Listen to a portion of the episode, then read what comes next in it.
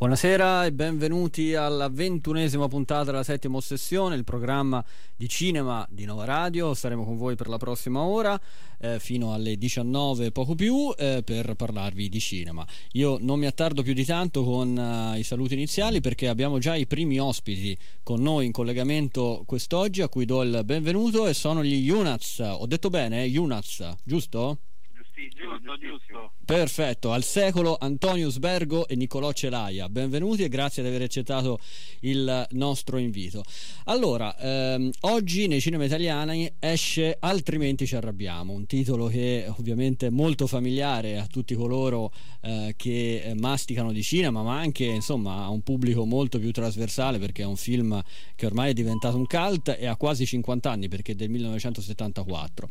Gli Unaz, Antonio e Si sono cimentati con quello che adesso ce lo diranno se è un remake, un reboot, un sequel del film con i mitici Bud Spencer e Terence Hill. E quindi la prima domanda per, per voi è proprio questa: che cosa vi ha spinto ad imbarcarvi in questa avventura qua?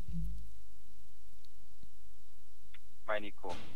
Ma eh, beh, innanzitutto eravamo grandi fan del, del film originale, quindi quando ce l'hanno proposto eravamo sì spaventati, ma allo stesso tempo anche contenti di poter eh, sperimentare mm, insomma, e darci da fare in un film di questo genere qui perché insomma sono film che non si fanno più da tanto e insomma ti ci puoi divertire, ti puoi sbizzarrire insomma in, in diversi modi. Poi no, diciamo ecco, che sì. appunto era mh, mm, cioè, quando ci hanno proposto questo progetto, insomma noi da grandi fan del film originale abbiamo abbiamo accettato un po' subito così presi anche da, insomma, dall'emozione ma anche e soprattutto dal poter girare un, un film eh, di genere cioè un action comedy o un buddy movie come si può chiamare che insomma eh, non, non, li fanno quasi mai insomma in Italia quindi insomma avevamo questa eh, possibilità sì. e l'abbiamo presa in pieno Ecco, un genere poco esplorato, appunto, quello del, del buddy movie. E, ehm, sì. Diciamo che in questo film si ritrovano un po' anche certi, certi simboli, diciamo anche un po', eh, se è la parola giusta, che eh, c'erano e che hanno fatto la storia eh, del, del, film con Bud Spencer e Terence Hill del 1974, a partire dalla Dune Buggy, giusto? Perché poi vogliamo dire appunto raccontare un po' la storia che vede protagonisti i personaggi di Carezza e Sorriso. Non so se Antonio e Niccolò ci vogliono dire due righe, righe di sinossi, cioè, ripre- cioè loro, i protagonisti sono, se non sbaglio, i figli di Bud Spencer e Terence Hill.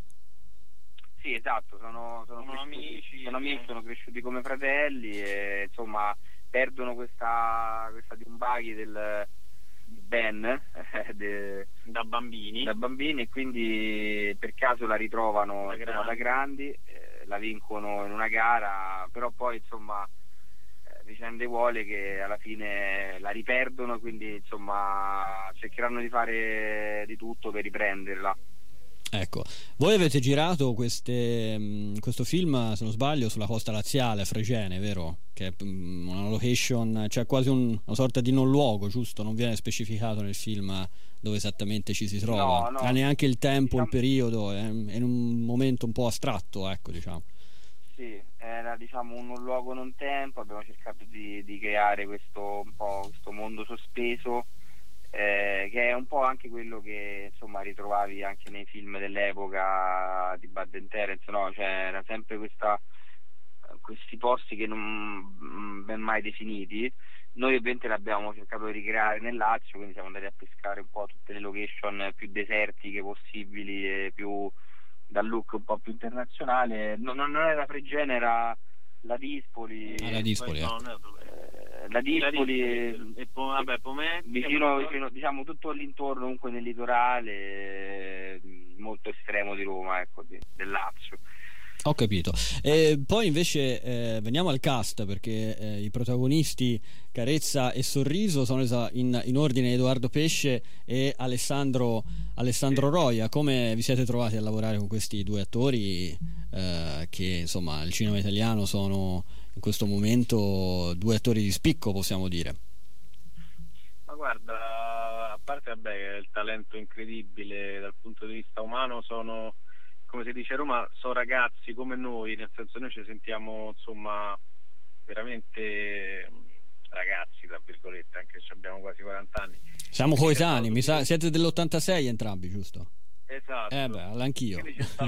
Subito un feeling eh, eh, proprio amichevole, cioè nel senso è vero, è, um, rapporti professionali e tutto, però insomma, sul, insomma c'è stato un clima veramente da amici, da, da, da, da buddy sul set. E nel cast c'è anche Christian De Sica, giusto? Che nel, nel ruolo di Torsiglio, il, il villain diciamo, del film, e anche Alessandra Mastronardi. Sì, esatto, esatto. Beh, Christian eh, sono due grandissimi attori, ma poi con Christian capirei siamo cresciuti, noi eh, insomma siamo un po' cresciuti con i film suoi dagli anni 80 in poi, quindi è stato un super onore poter lavorare, lavorare con lui. Con lui. E, ehm, visto che appunto siete nel 1986, tutti di questa generazione qui, diciamo, siamo cresciuti con i film di Bud Spencer sì. e Terence Hill, altrimenti ci arrabbiamo, era il vostro titolo preferito della loro, diciamo, eh, filmografia, oppure ce n'era un altro anche che vi ha, che vi ha segnato, ha segnato la vostra infanzia? Ma guarda, io per quanto riguarda me credo che era sicuramente quello che ho visto di più. Eh, quindi di conseguenza sì, posso dire che il mio preferito anche se ce ne stanno tanti, cioè mi piaceva anche molto Trinità, insomma, Mm, diciamo che in assoluto quello che ho visto più, volte, più volte è stato appunto sì, altrimenti ci. Altrimenti arrabbiamo.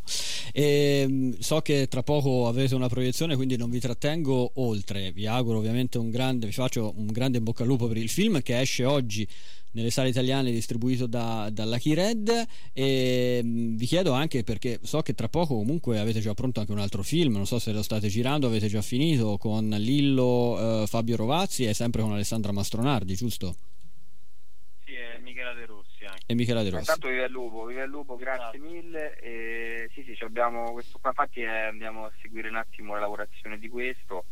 Anche questo è molto divertente, insomma, non vediamo l'ora pure questo che venga fuori però adesso tutti a vedere altrimenti ci arrabbiamo al cinema tra esatto, l'altro è uno di quei classici film eh, che eh, si vede di, di, intrattenimento che si vede con popcorn, Coca-Cola, eh, aranciata, esatto. adesso che si può fare approfittatene anche. Non lo, dico, non lo dico perché sono di parte, ma semplicemente perché ho avuto la possibilità di vederlo in un cinema io in anteprima a Milano pochi giorni fa. Ah, ok. Devo dire che cioè, te lo gusti molto di più. Io, io poi calcolo l'avrò visto almeno cento volte ormai, quindi l'ho visto su tutti i dispositivi possibili. Possibili e immaginabili. Però per... al cinema eh, cioè, eh, purtroppo cioè, è il modo migliore per vederlo, quindi adesso insomma Andate, andate, assolutamente al cinema. E tra le altre cose c'è anche la famosa canzone no? della Buggy che questa volta non è più interpretata dagli Oliver Onions come nel film del 74, bensì da Federico Zampaglione, giusto? Sì, sì, c'è anche una versione cantata da Zampaglione c'è anche l'originale. C'è anche l'originale. Ci sono tutte, ci sono tutte e due in realtà. Ah, bene, bene, un, un'ottima combo. Noi ci andiamo proprio adesso ad ascoltare eh, quella di, di, Federico Zampaglione. Vi ringrazio ancora in bocca al lupo, altrimenti ci arrabbiamo. Grazie agli Unaz, Antonio Usbergo e Nicolò Celaia. Ciao. Grazie a voi. Grazie a te, grazie. Ciao, ciao. Ciao. 18 e 18 in questo istante, siamo ancora in diretta con la settima ossessione, non lo dico mai, ma c'è anche un numero di WhatsApp al quale potete inviarci i vostri messaggi è il 366 1014094 perché noi parliamo di film ma ovviamente ci piacerebbe anche eh, leggere e ascoltare i vostri feedback sui film di cui parliamo di puntata in puntata. Buonasera Manuela Santa Caterina del sito The Hot Corn buonasera a tutti buonasera Ciao. e ben trovata ben trovata grazie allora, siamo ovviamente nella parte delle uscite delle fine settimana, abbiamo parlato di altrimenti ci arrabbiamo, adesso cambiamo tutto, cambiamo completamente genere direi. Sì e parliamo di questa uscita che si è fatta un po' attendere perché doveva uscire mi pare a gennaio cioè, questo film. Sì poi con insomma le chiusure le chiusure e tutto eh, quanto è stato hanno aspettato e l'hanno messo però in una posizione strategica cioè quella del weekend degli Oscar e di cui poi esatto. parliamo anche dopo aver parlato di questo film. Sto parlando di Spencer il nuovo film di Pablo eh, Larraín regista cileno eh, che mm, è stato in concorso nel 2021 alla Mostra del Cinema di Venezia, quindi noi abbiamo avuto modo di vederlo anche lì al Lido. e adesso finalmente esce nelle sale. Eh, la figura al centro di questo film è quella di Lady Diana che è interpretata da Kristen Stewart, però non aggiungo altro e lascio a te la parola. Sì, devo dire che è bellissimo secondo me questo film perché racconta, è una, è una fiaba, però una fiaba spettrale ed è fantastico perché ti racconta di una principessa che si è persa nell'inizio di questo film e si domanda dove sono. Lei deve arrivare alla residenza dei Windsor per passare la vigilia di Natale del 91 insieme ai figli, a questa famiglia con la quale ormai è ai ferri corti, il matrimonio è naufragato e si perde in, stessi, in, quegli stessi luoghi che in realtà um, l'hanno vista crescere perché eh, la famiglia di, uh, degli Spencer era diciamo vicina di casa dei Windsor, quindi eh, si perde nel suo stesso regno.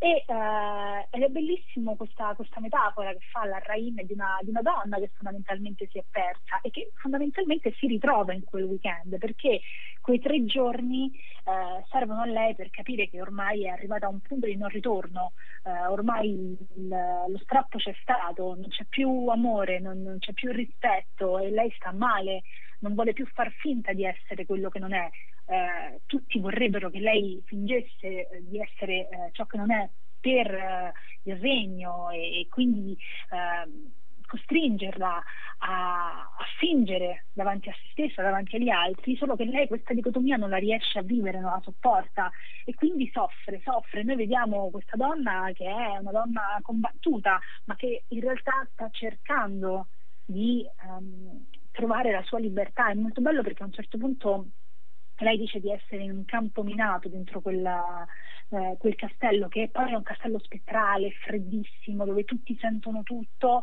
e che ricorda un po' anche l'Overlook Hotel di, di Shining per come viene ripreso dalla Rain che gioca molto con i generi perché è un film che poi è un dramma, non potremmo secondo me neanche definirlo biopic perché come aveva fatto con uh, Jackie, come ha fatto con Neruda, lui si concentra su una parentesi temporale, per Jackie erano dieci giorni dopo la morte di John Kennedy, per Neruda i due anni di, di fuga del poeta e, e, qui si concentra su tre giorni e in questi tre giorni cerca di risolvere un po' quello che è l'enigma di Lady Diana. E, e, lo fa in un modo che mh, appunto gioca con i generi. E ci sono tantissimi riferimenti a, a, agli horror psicologici sebbene poi non sia propriamente un horror questo film. Uh, però è estremamente raffinato il modo in cui lui uh, racconta di, di, di questa perdita no? di, di, equilibrio di questa donna e, e, il suo tentativo di ritrovare la retta via, diciamo, di ritrovarsi, no? di, non essere più persa. E, ed è veramente un film che secondo me vive tantissimo anche di, suggestioni eh, e, infatti ci sono tantissime riprese dove appunto la Rain segue da, da vicinissimo Kirsten Stewart eh, con dettagli, tempi stretti, eh, la, come se la inseguisse in alcune sequenze dove lei cammina velocissima in questi corridoi deserti del, della residenza dei Windsor. E, e tutto questo serve fondamentalmente alla Rain per, uh, per, raccontarci i tormenti di una donna, di una donna che si sentiva soffocare là dentro, nonostante avesse agli occhi del mondo, avesse tutto, in realtà era estremamente sola. E questa solitudine la riesce Kristen Stewart a, a raccontare molto bene con una un'interpretazione che eh, devo dire io il film l'ho visto in italiano, quindi non posso eh, dare un giudizio sulla sua interpretazione appunto in originale. Ho sentito dei colleghi che l'hanno vista in originale e mi hanno detto che il suo accento è fin troppo marcato, che si mangia le parole. Sì, questo... ne parlavo con un collega. Questo lo posso confermare, sì, sì, sì, sì. sì. E, Effettivamente è così. Anche questo, uh, anche, anche questo poi dà un... Uh, chi guarda da un risultato differente. Ecco, io l'ho, l'ho trovata convincente, mi è piaciuta la sua interpretazione sì. esperta di questa donna che poi però in realtà ha anche dei momenti di, di pura leggerezza, cioè è lei quella che porta il calore in quella casa, lo dimostra col suo rapporto con i figli, il suo modo di scherzare, di prendersi su, poco sul serio. Eh, e, però poi sì, so di colleghi che invece non hanno particolarmente apprezzato nell'originale la sua interpretazione perché un po' troppo forzata. Troppo marcata. Quello Devo sì. Che, un'altra cosa poi sì, sì, sì, sì, vai, vai, vai. Eh, un'altra cosa che ho notato è che eh, da parte sua c'è eh, anche nel corpo eh, un modo di ehm, quasi copiare i gesti artisti di Lady Di, come se lei veramente avesse guardato per ore e ore e ore i filmati che abbiamo a disposizione, il modo in cui inclinava la testa, in cui camminava, in cui sorrideva. Sembra quasi in alcuni momenti uh, un'imitazione più che un'interpretazione non so se mi spiego, sì. e, ehm, e, forse è questo che può aver fatto storcere il naso a molti. Io in generale lo trovo un film riuscito, ci sono dei momenti, ad esempio la scena finale non mi sembra neanche un film dell'Al Rain, mm-hmm. c'è un'altra sequenza che mi sembra un po' troppo didascalica, però in generale lo sì. trovo un film molto bello, mi piace molto come gioca mh, appunto con i registri, eh, l'uso poi di, di, questa fotografia che è quasi... Mh, velata. Eh, davvero per me è un film insomma, che va visto, è un bellissimo film e tra quelli che saranno poi agli Oscar devo dire che è forse quello che uno di quelli che più mi ha colpito è la colonna sonora di Johnny Greenwood, secondo me avrebbe meritato una nomination agli Oscar, eh, non, non, non, quella del... perché lui quest'anno ha fatto tre, tre, grandissime colonne sonore, The Power of the Dog, Spencer e poi il brano per Licorice Pizza omonimo. Sì. Ecco, per me la colonna sonora di Spencer è strepitosa perché c'è il piano, i, gli archi e poi i synth e poi ci sono queste melodie jazz di improvvisazione che sono stupende. Ecco, quella eh, per me mm. doveva essere una nominazione. Johnny Greenwood è, una, è, un sinonimo di garanzia, poi insomma. Sì, assolutamente, è un grandissimo compositore, cioè non ne ha sbagliata una di composizioni. Il componente di quella che per me è la più grande rock band di sempre. Eh beh, eh beh. Tra l'altro l'ho intervistato Tom York, sai? Eh beh, molta invidia, molta invidia sì, per te. sì, perché insomma, tra Tom York e Johnny Greenwood si danno grande da fare anche a livello cinematografico, eh, perché sì, sì, sono più forse Johnny Greenwood, però mi ricordo anche Tom York, eh, forse uno degli ultimi film è stato um, Sospiria di Guadagnino, se non sbaglio. Sì, aveva fatto un bellissimo, un bellissimo brano, è vero, stupendo. È vero. Ricordiamo anche che la sceneggiatura di questo film è di Steven Knight. Sì, sì è di Steven Knight e... che eh sì, ha fatto anche il regista, il regista sceneggiatore, insomma uno dei più in vista. Sì, che mm. è un po' altalenante secondo mm. me, non sempre riesce, non sempre mh, mm, eh, c'entra l'obiettivo. Uh, però questa sceneggiatura a me piace proprio per la metafora di questa sì. fiaba, di questa principessa che si è persa e si ritrova. È, è bello. Poi devo dire che Pablo Larrain con la macchina da presa ci sa fare, dai. Diciamo no, vabbè, Pablo Larrain può fare qualunque cosa, può fare può quello fa- che vuole. Può fare quello che vuole, veramente un grande, un grande, talento. Si è cimentato, so anche, io non l'ho visto, lo chiedo a te con una serie tv recentemente che non era un progetto suo. ancora non l'ho vista. Eh, però ha ricevuto molte critiche, era una serie di Stephen King. È vero, l'ho mm. letta, eh, ma secondo me Stephen King eh, sono veramente rarissime le, eccezioni, le eccezioni in eh, cui qualcosa in cui qualcosa è adattato viene bene. Viene bene, è vero, è vero. È non, vero. Uh, poche cose insomma sono riuscite secondo me di quello che lui ha scritto che poi sono state portate sul grande sul grande o grande piccolo esatto sono d'accordo e al di là di Shining no, che abbiamo citato ma sì che, che è meraviglioso vabbè, per me è la cosa più bella eh, tra esatto. l'altro eh, è proprio quella che magari è una di quelle che a lui nemmeno è piaciuta. È piaciuta di più, sì, sì, sì, ricordo che è, sempre molto critico, tant'è che adesso si butta lui direttamente nei progetti, eh, non li fa più adattare da nessuno, esatto, ci esatto. pensa lui in prima, in prima, persona. Abbiamo detto appunto che eh, Spencer, o meglio la...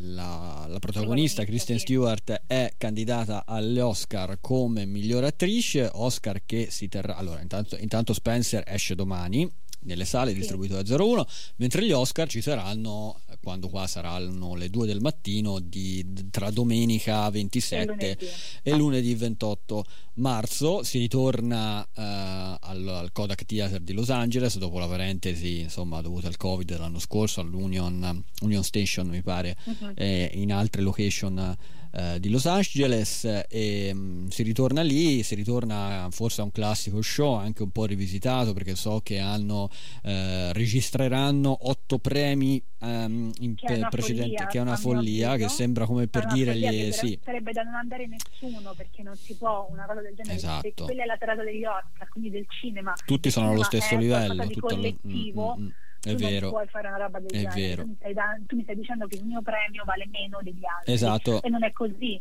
perché spesso e volentieri se un film, eh, io penso anche a Guglielmo del Toro quando ha vinto per la forma dell'acqua. Sì.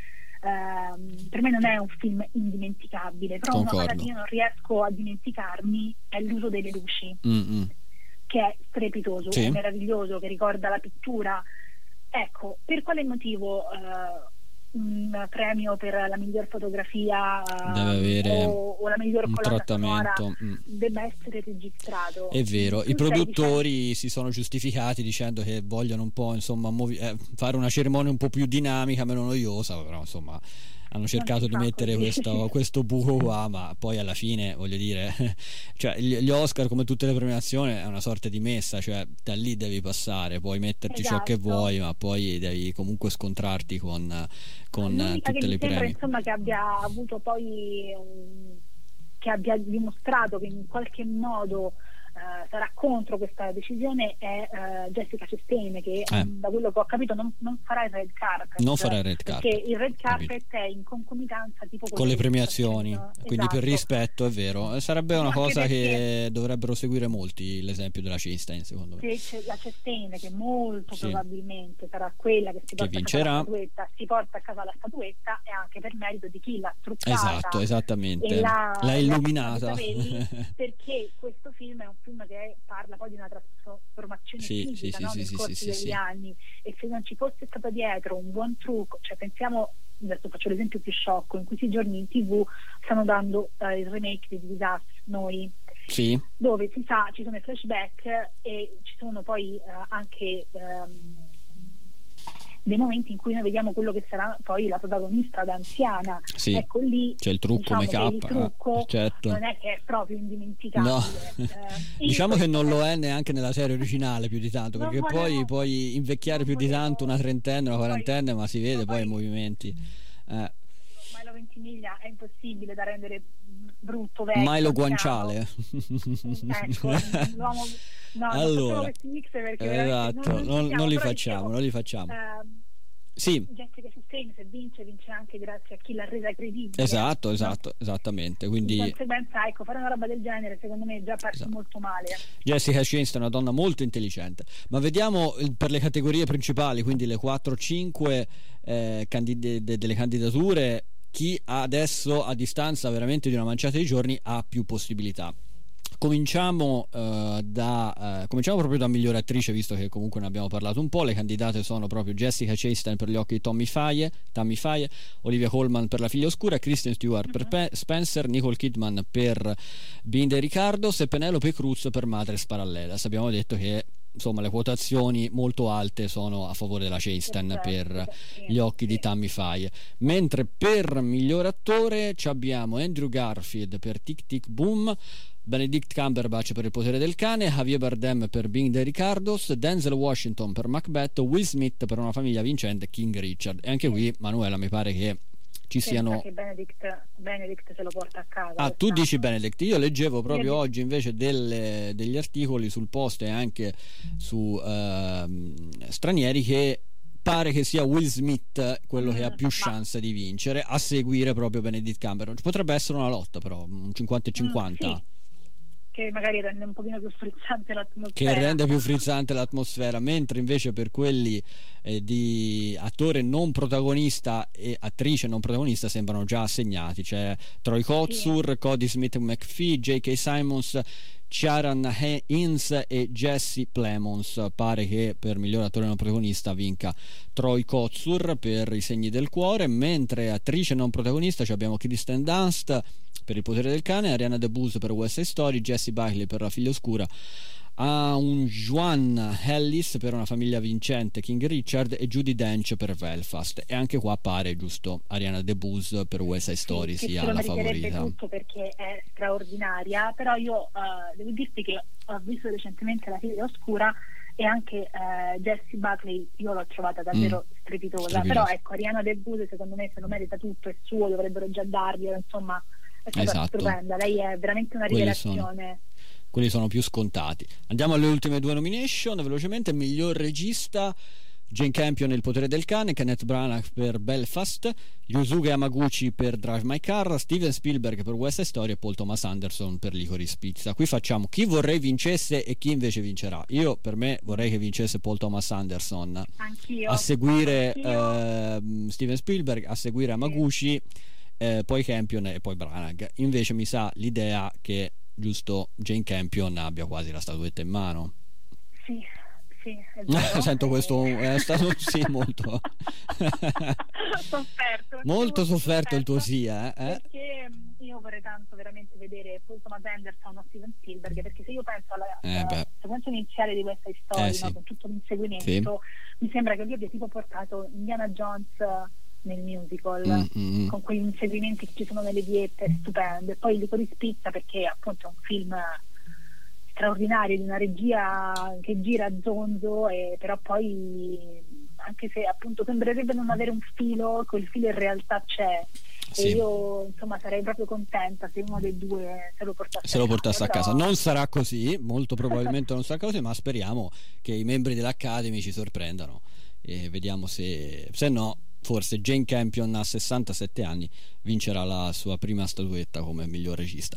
Finiamo con il miglior film, 10 candidati sono La fiera delle illusioni, Nightmare Alley di Guillermo del Toro, Don't Look Up di Adam McKay, Dune di Denis di Denis Villeneuve, Drive My Car di eh, Amaguchi, Belfast di Kenneth Branagh, Ricoris Pizza di Paul Thomas Anderson, Il potere del cane Jane Campion, West Side Story di Spielberg, Una famiglia vincente, vincente di eh, King Richard con Will Smith, I segni del cuore, Coda eh, non mi ricordo adesso chi è il regista, me lo sono dimenticato di segnare. Sia Comunque, Eder, Esatto, Eder. esatto. Ehm, allora, anche qui la lotta West Side Story non ha molte chance, diciamo la verità. Tanto meno secondo me Licorice Pizza.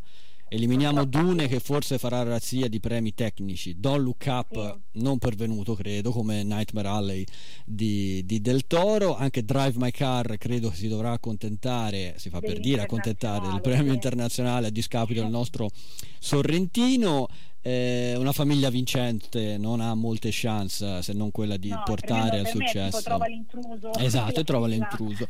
Pare che ultimamente le quotazioni del film Coda, I segni del cuore siano in netto rialzo perché ha vinto un premio di prestigio ultimamente i segni del cuore, ovvero quello dei, dei- del Produ- Products Guild Awards, se non sbaglio. Mhm.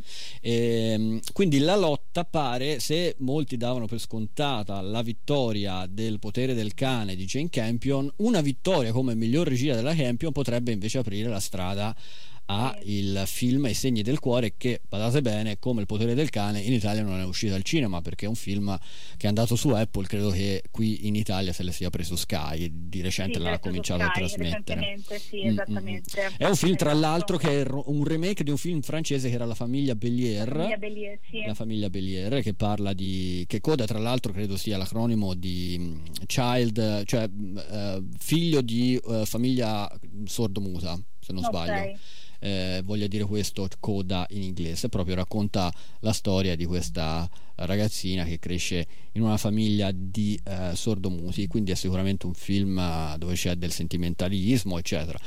E eh, le quotazioni pare che siano, si siano molto rialzate per eh, i segni del cuore. Credo sia, abbia tutte le caratteristiche adatte per eh, suscitare eh, insomma l'attenzione dei membri dell'Academy non so come tu la pensi abbiamo 30 secondi Eh, proprio io- per eh, Io ovviamente sono sempre per eh, Paul Thomas Anderson, Giusto, e Spielberg, anch'io. cioè se, se devo scegliere scelgo quelli che quest'anno, ah, devo dire che poi quest'anno particolarmente non è che questi Oscar li stia sentire particolarmente, però ecco, Liquido di Spizza e queste storie sono stati i due film che quest'anno Mm, mm, mi hanno più certo colpita di tutti, quindi sono quelli che io tifo, ma che insomma non so se poi gli Acca- all'Academy sapranno premiarli.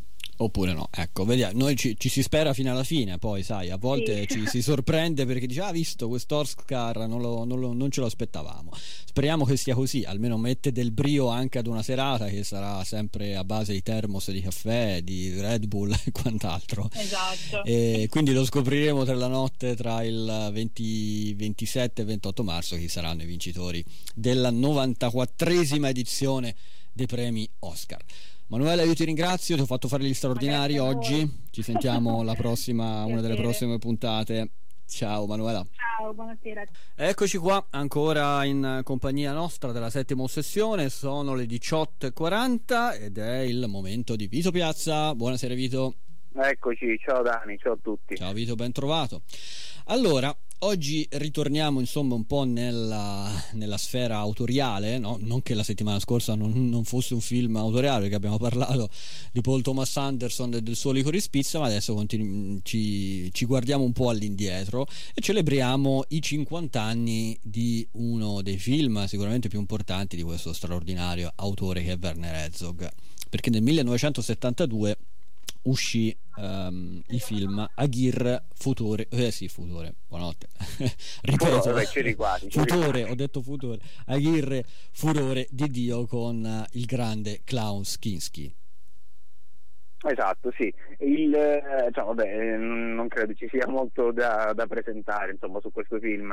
Ehm, la storia di, raccontata da, da Herzog è appunto la storia di questo eh, di questo conquistatore in qualche modo che cerca di si muove un po' tra in realtà tra fatti realmente accaduti e fatti forse inventati, forse, forse no, insomma anche Herzog non è mai stato molto chiaro in realtà sulle genesi dell'opera, comunque su un conquistatore che decide di andare appunto alla scoperta dell'Eldorado dopo una serie di, di travessie eh, che lo porteranno in giro sul, eh, insomma, per, per, un fiume, per, per, una, per una landa ecco, sperduta che cerca appunto l'Eldorado nonostante tutta una serie di, di cattivi presagi che, che, lo accompagnano per, tutta, tutto il suo viaggio. Ecco.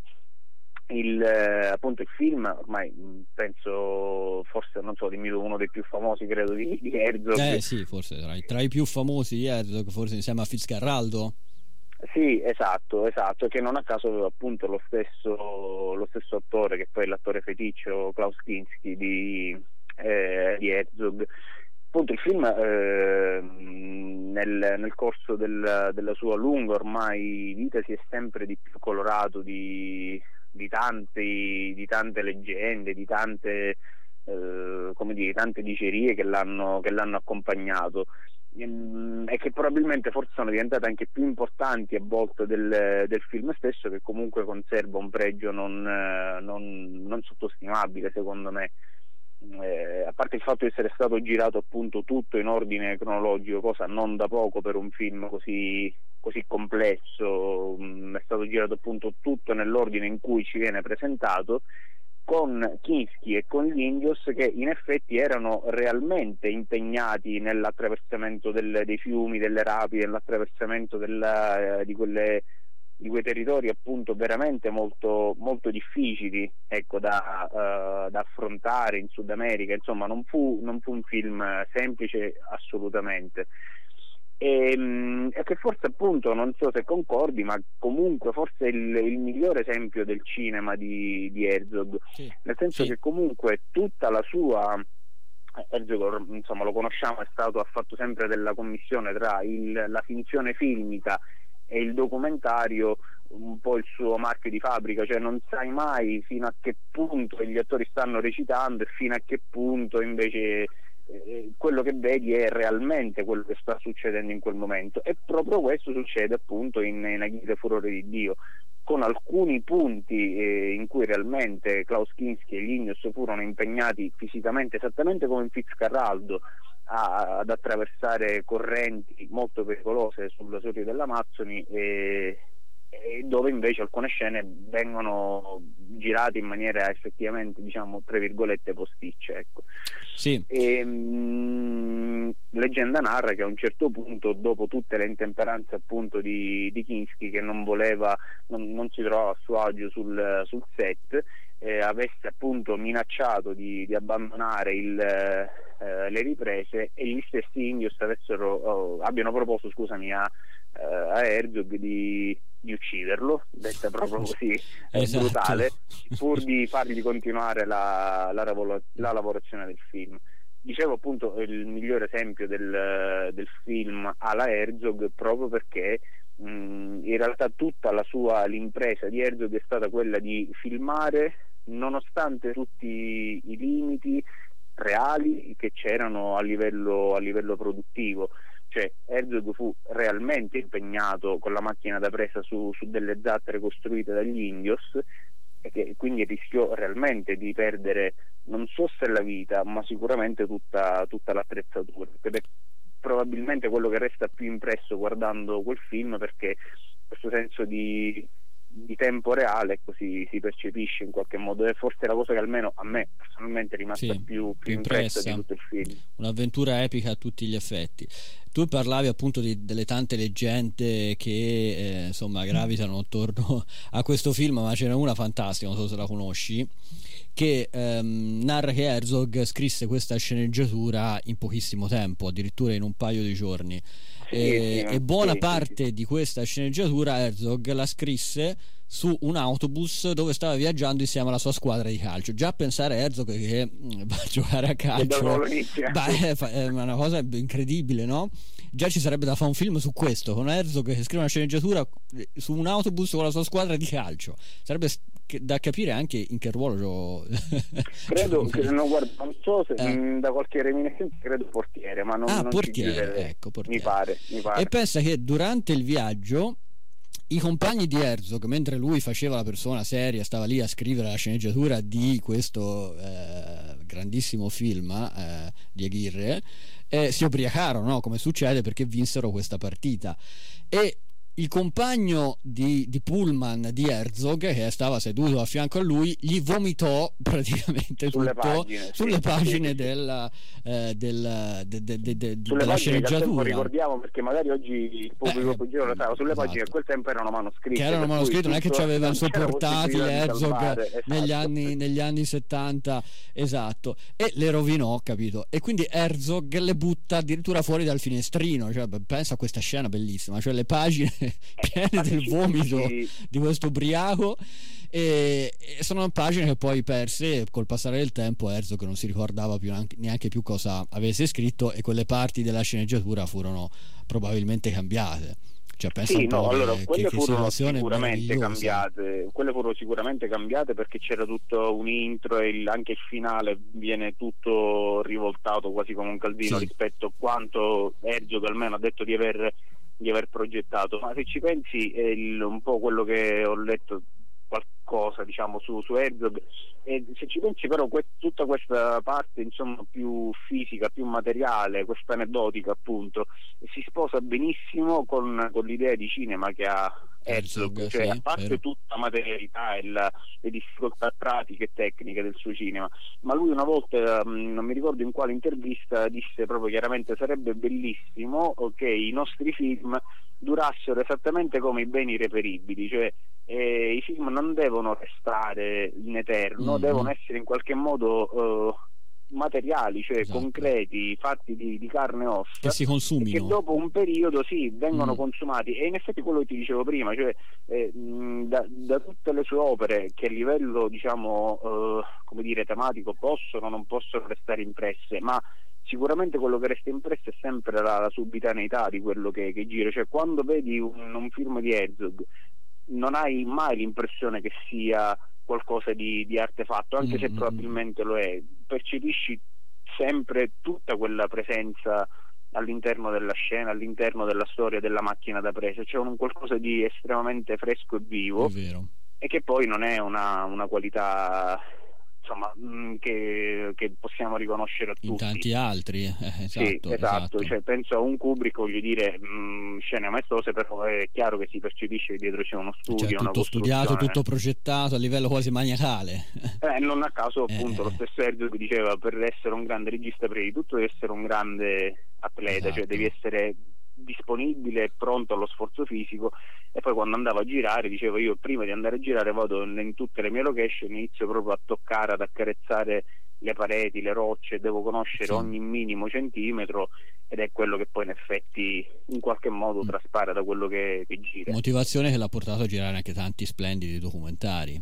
Esatto, esatto, esatto, sì, sì. Va bene, Vito, eh, quindi ve lo consigliamo di. eh, vi consigliamo a chi non l'ha visto di, di- di recuperarlo questo film o comunque di rivederlo perché sono passati proprio 50 anni esatti dalla- dall'uscita proprio in questo, in questo periodo qua all'uscita nei cinema tedeschi eh, di Aguirre Furore. Anche per godersi, scusami, l'interpretazione di Kinski, di Klaus Kinski, già da sola vale, vale, vale il prezzo del biglietto.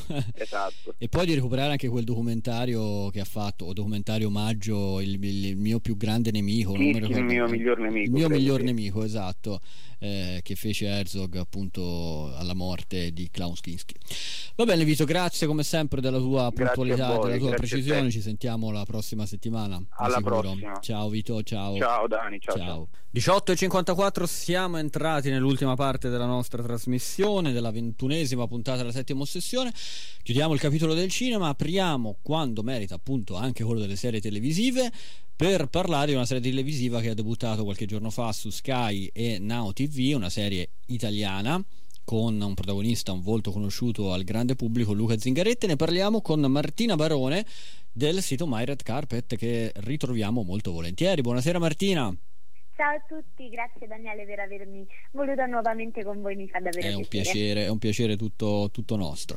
Allora Martina, con te parliamo appunto di questa nuova serie italiana in otto episodi che ha debuttato appunto su Sky e Now TV eh, venerdì scorso con i primi due episodi, si intitola Il Re e vede protagonista Luca Zingaretti e possiamo dire che è il primo vero prison drama italiano.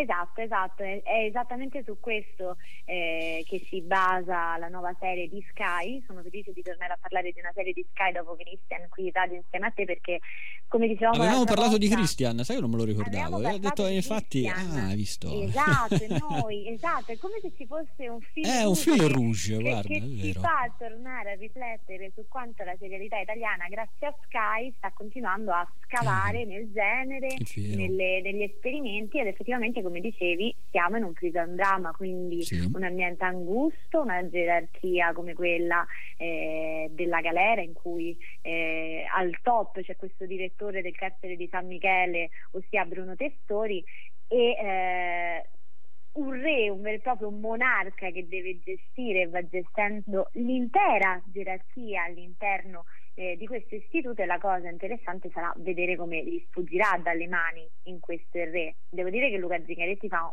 una grandissima prova, soprattutto dopo aver chiuso una parentesi come quella di Montalbano. Eh sì, sì, sì, è che comunque è un personaggio molto difficile da scrollarsi di dosso, eh, perché vent'anni di Montalbano, eh. Esatto, e eh, lui è stato molto onesto e ha dato una bellissima risposta in conferenza dicendo che per lui è stata un'esperienza incredibile quella di Montalbano e non vorrà certo dimenticarla, Vabbè. però allo stesso tempo eh, col personaggio che faceva parte della commedia dell'arte come lo ha eh, lui definito dalla fantasia di Camilleri lo ha salutato con il cuore pieno per dedicarsi in verità a, ad un sovrano, ad un vero e proprio tiranno che vedrà Luca Zingaretti, immagino come non l'abbiamo mai visto, è incredibilmente duro, è incredibilmente solido, da un'interpretazione feroce e questo si percepisce benissimo nelle prime due puntate, ho avuto l'occasione di vedere in anteprima le prime due puntate del Re e eh, come dicevamo la formula del prison drama viene... Eh, viene esplorata, ma la cosa curiosa sarà vedere come andrà avanti questo Re, perché se ci si concentra sui delitti, sul giro di droga, sul nepotismo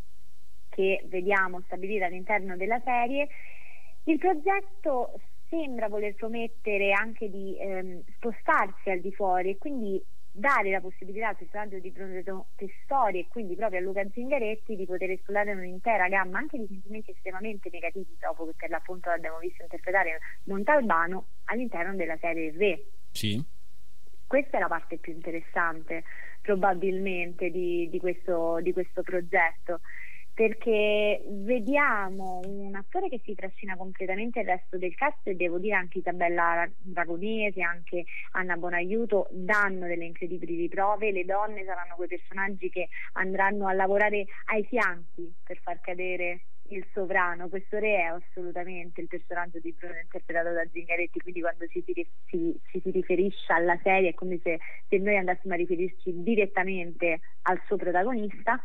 E l'intero cast è come se venisse, ripeto, trascinato da questo performer. E a, trasforma completamente la sua fisicità e fa realmente paura. È un personaggio che non vorresti conoscere al di fuori dello schermo, ma è interessantissimo vederlo all'interno invece del, della scatola delle serie tv di Sky. Poi si va anche un po' a, a sbirciare in quello che accade nella vita privata di questo, di questo direttore di carcere, la vita privata del personaggio Luca Zingaretti una situazione diciamo familiare abbastanza precaria perché lo vediamo separato dalla, dalla moglie Barbara uh, Bobulova, l'attrice, e con una figlia che si capisce bene che problemi di salute abbia, se li ha superati, se si sono ripresentati, quindi insomma ha dei esatto. tormenti anche nella parte, nella parte privata questo personaggio. Esatto, ed è esattamente sulla dualità eh, su cui il personaggio e l'attore sta lavorando perché eh, è un po' come sembra eh, potrà svilupparsi, ripeto, sembra avendo visto soltanto le prime due puntate, usciranno settimanalmente, quindi sarà interessantissimo sì. vedere la svolta che prenderà di volta in volta. È come se l'intero prison drama si eh, ponesse su due binari.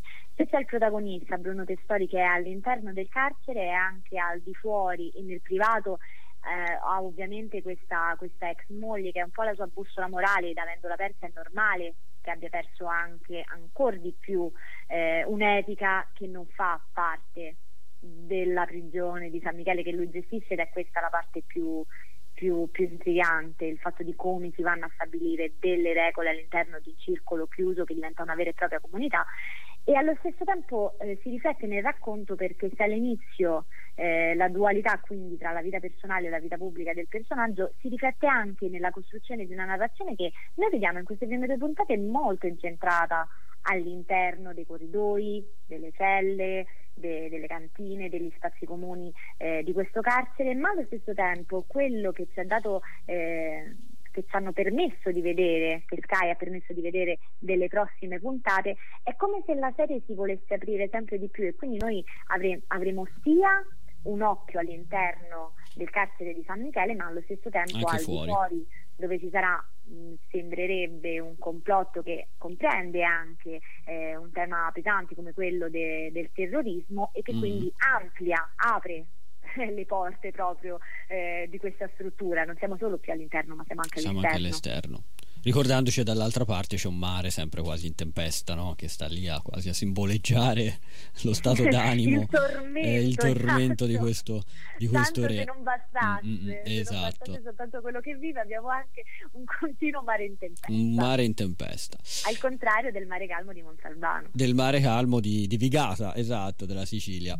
Hai perfettamente ragione. Allora Martina, eh, io ti ringrazio, il re appunto si trova su Sky Now TV, per, ve lo consigliamo molto caldamente e Martina, no, io ti ringrazio e ci sentiamo sicuramente in una delle prossime puntate. Grazie mille, è stato un piacere ed è sempre bello parlare di serie, di serie di Sky e parlare assolutamente. E la tua, chi vuole approfondire, tu hai scritto una recensione proprio per il tuo sito esatto, che è My Red Carpet. Carpet, My Red giusto? Carpet possono ecco. trovare sia la recensione e anche il resoconto della conferenza. Perfetto. Grazie Martina, buona serata. Grazie a te, buona serata a tutti gli ascoltatori. Grazie mille. Grazie, grazie Martina. Allora, noi abbiamo concluso anche questa ventunesima puntata della settima ossessione, ricordando che domani troverete sul sito novaradio.info il podcast di questa puntata e nel fine settimana lo troverete anche sulle piattaforme streaming come Spotify, come Google Podcast, come Amazon Music, quindi potete recuperare tutta la puntata e tutte le altre 20 puntate che abbiamo fatto da settembre ad oggi. Io vi ringrazio, vi saluto, ehm, adesso do la linea do al telegiornale di Nova Radio e noi ci sentiamo sicuramente, se lo volete, mercoledì prossimo alle 18.05 con la settima ossessione. Buona serata.